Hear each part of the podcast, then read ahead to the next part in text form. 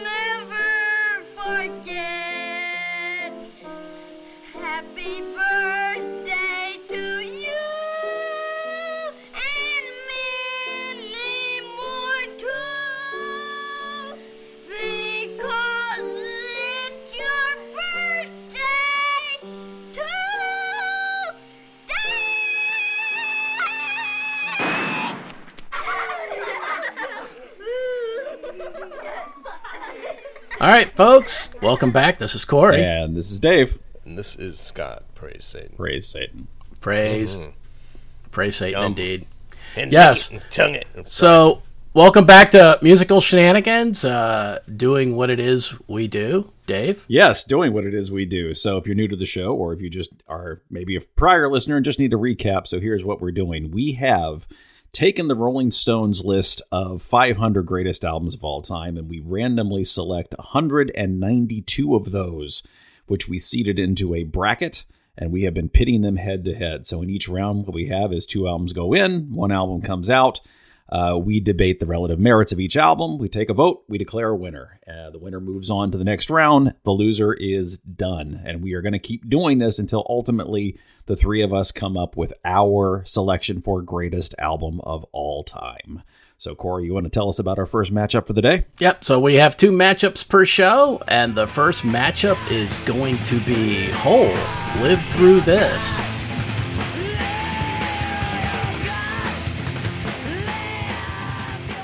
Taking on Jeff Buckley's Grace.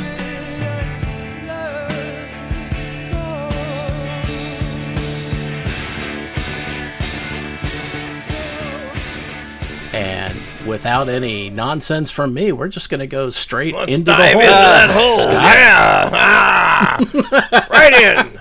It's wide open. You could drive a truck in there. Well, so much could be said about Courtney Love. But let's kind of focus on the album. This was recorded while Cobain was still alive, right? Yeah. Yeah. Yeah, they were Yes. still, he's still still alive. They were still married. And they said he actually ghost wrote a couple of songs. Yeah, there was this rumor out there that some of these songs, and I remember hearing it when this album came Mm-hmm. out. I remember hearing the rumor that, that Kurt Cobain had really written all these songs, and Yeah. uh, Courtney Love pretty strongly denied that. And um, it, it was actually kind of funny. I like the way she denied it. She basically said, "Look."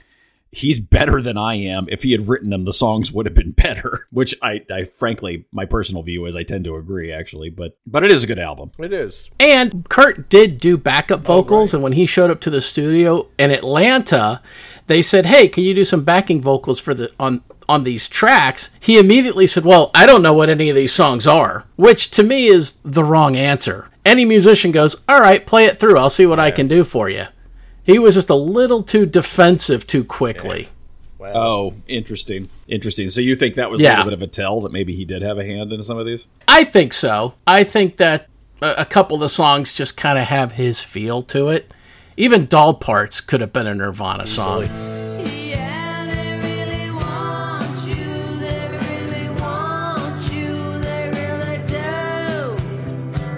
You know why I, I kind of disagree with that because I really do kind of give into this that comment that I made earlier about how Cobain was the better writer. As I listened to this, and I actually listened to this one twice coming into this, it's a good album, but Cobain's writing could be it could be a little bit you had to think about it a little bit to sort of sometimes see what he was going for, but you could always sort of suss out what he was going for. Courtney Love's writing is not the same. There's a lot of this, the lyrics on this, where it's like, okay, I get that she's using a lot of imagery, like you hear. There's a ton of songs that refer to milk over and over again, but it's it is it's a lot less accessible than Cobain's lyric writing. I, I a lot of these Yeah. songs I listen to for three minutes and have no fucking idea by the end of the song what the hell she was singing about. I agree there, definitely. Yeah, I don't think he was responsible for any lyrics. I think he was responsible for music. Oh, Yes, yeah, I was just gonna say, Corey, that Yeah. that, to me, the music seems definitely some of the guitar riffs are definitely more Nirvana esque. well, that's why I said doll parts, So- not the lyrics, but Right, definitely right. that that riff, that whole the, the, whole feel of that song was Yeah. just I don't know. I I, I it gave me a Nirvana vibe. It gave me a I'm Kurt sure the vibe. words are all hers. they sound very Courtney. It's like I'm a heroin whore. Oh, You know, I think Sorry, probably the- the other thing that probably partly fed that rumor is the timing of this because this album came out four days after Cobain had shot himself, and so Cobain was in the news. You know, for at least in music circles, was in the news for weeks afterwards. Of course, because he, he he killed himself Hmm. pretty violently to the point where even there was this conspiracy theory for a while that maybe actually Courtney Love had killed him and faked his suicide. Right. And so I I kind of feel like maybe that sort of fed into the rumor too, just because Cobain's name was so out there at the time. People wanted to believe that he ghost written it just so they could tell themselves there was another hidden Nirvana album out there, basically. I felt like maybe they could have waited for the release. I don't know. They're in the business. Kurt's name is in the press. She's she's the widow. She has a new album, and they're gonna run with it. It's gonna make money. it got her a lot of press. That's true. Yes. Be that good or bad, it, it was there. You know, as they say, any press is good press. So. I would actually like suggest that I this is a good album, but I don't know if it wouldn't would have gone quite as far had it not been for the whole Kurt Cobain suicide. Probably not. And just the, the fact he was married to Yes. her as well. which kind of sucks for her because I will say that like for my criticisms of the lyrics earlier, you know, she was a talented songwriter. She, mm-hmm. I, I presumably she still is. I, I haven't heard her make music in a while, but she was a talented songwriter, and she did kind of have to live in his shadow because he was basically in the early '90s. Kurt Cobain was sort of like the the god savior of music for a lot of people. So Very true. Very true. so I do think she had it a little bit rough, not just for the inherent sexism in the industry, but also for sort of, you know, having to deal with being not her own person, but rather constantly seen as Kurt Cobain's wife. Right, right. And she, oh, she's the widow of Cobain, right? So she's got to be okay. I will say, even though I think that Kurt probably helped with a couple of these, like musically, but the lyrics, I mean, they are personal and they're raw. Mm-hmm. They are. And there's something to be said about that. I think we always agree that if something has a raw sound and not overly produced, it's mm. We're gonna like it better. Isn't that funny? What one of the tracks on this is called? I forget what it's called. It's like the last track, rock, rock and roll It's got a star or something like that. It, but it, it, I wanted, I wanted to say, I wanted to say it was called Olympia, but I just realized that like she just, she just says over and over again that she would grew up in Olympia and she went to school in Olympia.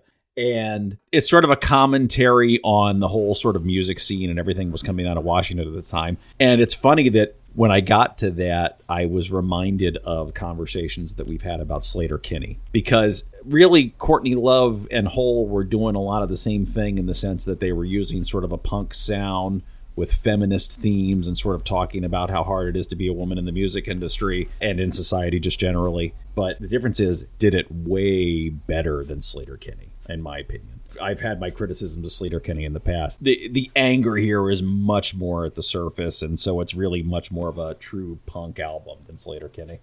The anger is palpable. The other joke about Courtney Love is the album is, you know, it sounds like the producers that make the album. So as much as, you know, kind of Kurt's the ghostwriter here, it has a little bit of her sound, but the producers, Paul Q. Kolderie and Sean Slade also worked with Pixies, Radiohead, Dinosaur Jr.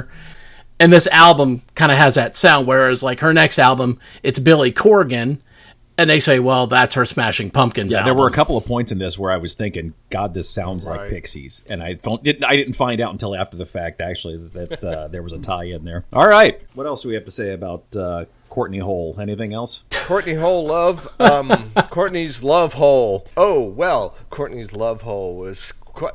She doesn't get to go on the rocket. I mean, she kind of deserves to be on the rocket, but not really. I kind of, I will say, I kind of reassessed her. I, as I was listening to oh, this, Oh, yeah. I, I, I really kind of took a negative view of Courtney Love for a lot of years. But actually, when we were prepping for the show and I was doing a lot of the reading about some of the struggles she had and really how hard she worked to try to make a name for herself, completely independently of Kurt, I don't know, a little bit, little bit more She respect did. for her maybe than I had before, to be perfectly honest. she raised money to record their first demo by stripping. Go her. I mean, you know, I mean that. Yeah, I mean, she really, she originally wanted to, to name the band uh, Sweet Baby Crystal Powered by God. Yeah, That's a that, mouthful. that looks good on a flyer. Yeah, but then then she said Hole came because she was inspired by the Euripides uh, quote from Medea. There's a hole that pierces right through me. That's cool. Her mom used to say she couldn't live her life with a hole running through her. And then, of course, the obvious genital reference that we've been playing ah, on this whole well, time. yeah, I think that's. I- Like we have a choice, I think that's what most people assumed it meant, honestly, when the band came out. right? It had a deeper meaning. Oh, things get dark quickly. when you're in a hole.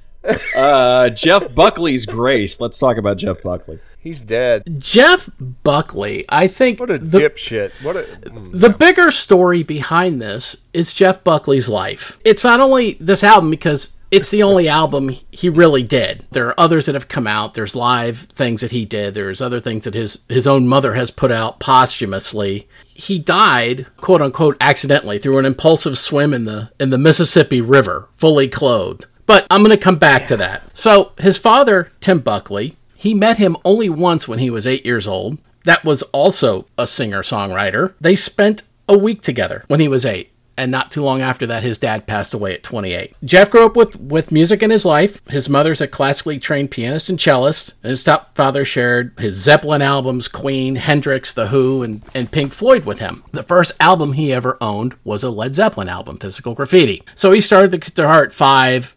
And by the time he's in high school, he's already listened to prog rock. He says he wants to be a musician.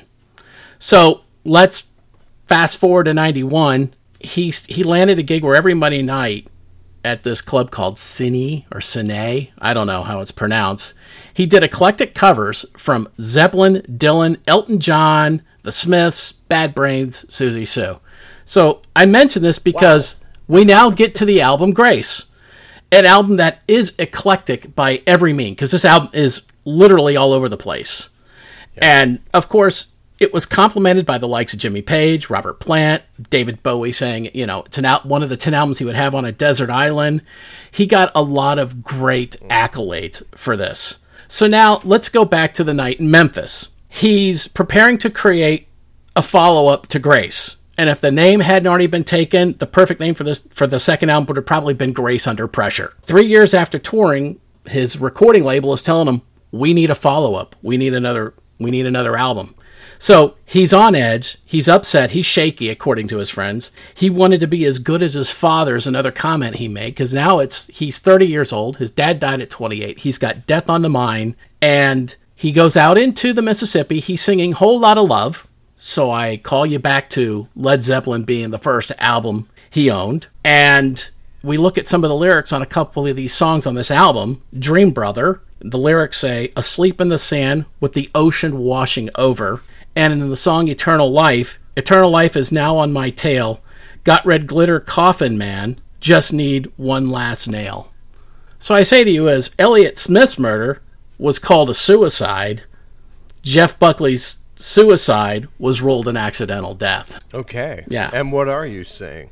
Well, no, he had. A, he, yeah, he was an interesting dude in that respect. But getting to this album, it is all over the It place. And I think Yeah. that it is because he pulled in everything.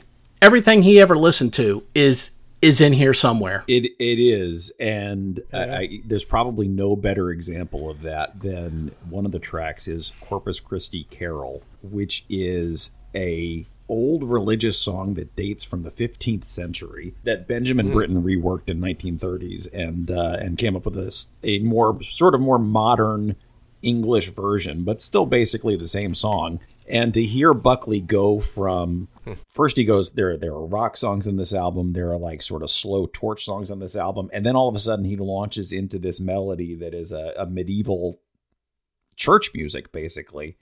It's it's it's almost hard to wrap your head around. And frankly i think in some ways it, it's actually one of the drawbacks of the album. He's trying to do so much and he's so all over the place here that there's really no sort of consistent theme if we're judging this as an album as a whole there's no sort of consistent overarching theme or or or mood to the whole thing you know what i mean It's very distracting. yeah If this was an album that said by various artists, that'd be a different story. But you're right, Torch song. Exactly. It, it's like all of a sudden he's channeling Judy Garland. Yeah, the the whole thing just certainly doesn't have any cohesiveness. But I mean, the the thing that does blend it though is his voice. the guy could sing and I, you know, yeah, he could definitely sing. I don't care for that falsetto sound. Just not my thing. No, I and you're not and you're not alone. Actually, I, uh, I when I was doing prep for this show, I actually found an article online by a guy named Simon Sweetman, who I don't know who that is, but I give him a shout out because it's his quote, not mine. He said, uh, "Jeff Buckley's voice quote sounds like Eddie Vedder cured his laryngitis, but only by gargling Led Zeppelin albums while drinking down total asshole juice. That's So it's good. not for everybody. In other words, It's not. No, no. At the same time, another artist, Duncan Sheik, came out with his first album that had kind of the same voice, but it wasn't it, it wasn't as annoying. This one was like, okay, he kept doing it. And it's like your vocal range Yeah. where you should be is beautiful. It's great. Stay there, will ya? that's true. Please. Oh. That's true. Oh. I listened to it multiple times. I kept trying to find someone like David Bowie wants this as a desert island album. Maybe it's because it's eclectic and all over the place. Maybe because there's something else that you can find on each subsequent listen. There is that, but to me, it's a distraction. Yeah. Well, like I said, I, I, I There's no accounting for taste, Mister Bowie. Yeah, I mean, Scott, you used the right word. The word that I was searching for earlier is is coherence, and it's just not there. Um, and so, if we're judging this as an album whole, for me, that's a that's a downside. I also think, you know, I, I said earlier that I think maybe the whole album got a little bit of a boost from Cobain's death. Uh, I I don't know if this album would have sold as many copies had it not been for the fact that this guy, you know, dies in a tragic, possibly accident in in at the age of thirty. Um, Weird boating accident Yes. or swimming. Or... Yeah, swimming. With his clothes on, with his boots on, and he's wading out in the water. The guy and his, Like- you know, his his roadie that's with him is on the shore screaming at him, telling him this is. They is said stupid. the autopsy showed no drugs or alcohol. Slight trace of alcohol, but not oh, enough Okay. to not enough to have, Yeah. like completely hindered him in the Yeah, water. crazy. Yeah, and at the Crazy time he was, you know, Corey, you mentioned he was working on a follow up of the album, and he was actually working with another artist we've talked about before, Tom Verlaine from Television, who, as we previously established, Is an asshole. yeah. the other the other drawback of this album, and I don't really blame Buckley for this, but uh, there is a version of Leonard Cohen's Hallelujah on here, which is actually out of the thousands of versions of, of that song, this is probably one of the better ones. It really is. However, I will tell you, um, as somebody, so I have a background on me. I spent some time in the theater world back when I was in college. If you are a young actor or actress who is getting ready to audition for the musical, and you come in and sing Hallelujah, I'm going to get out of my chair and walk across the room and slap the shit out of you. Every actor and actress wants to do it as their audition piece. It's you can't do it. You cannot do it justice the way Jeff Buckley did. Stop. Find something else. We th- there have been enough versions of Hallelujah. We're, we're all full here. Thank you. You know, when you said that, Dave, I just imagined you as a Michael Douglas in a chorus line. Storming up to the stage or into this like third stanza by the time he gets up on stage. They're singing and he just slaps them. The difference is the difference is I hate musicals, so I'd never direct one in the first place. But It's time to sink this round. All right, Scott, you vote first. Hello, Benevolent Satan here.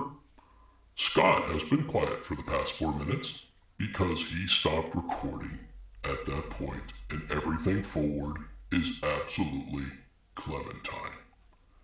Therefore, I am going to let you know, in my benevolence and omnipotence, what his vote would be. First, he would tell you how listening to Jeff Buckley made him want to slam his dick in the door. Ahem. Slam his dick in the door. Right. Sorry. Thank you. And that his vote would be for dearest Courtney and her band Hole.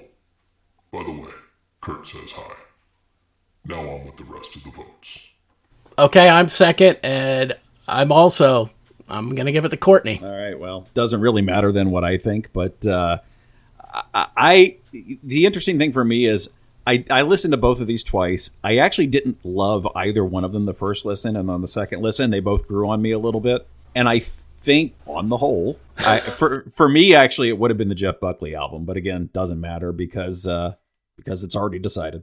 I considered it, but there was just it's too much hype. I felt like Courtney really gave something personal of herself on that, Yes. despite the timing and and all. That's but true. okay. Well, hello there, folks.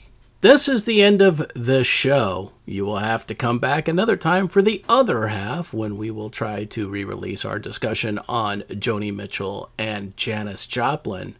Because Scott's recording, as Satan told you, is absolutely gone and cannot be retrieved. Use this time to reclaim some of your life back, and we'll have another show out for you soon. Merry holidays. Praise Satan. Don't get run over.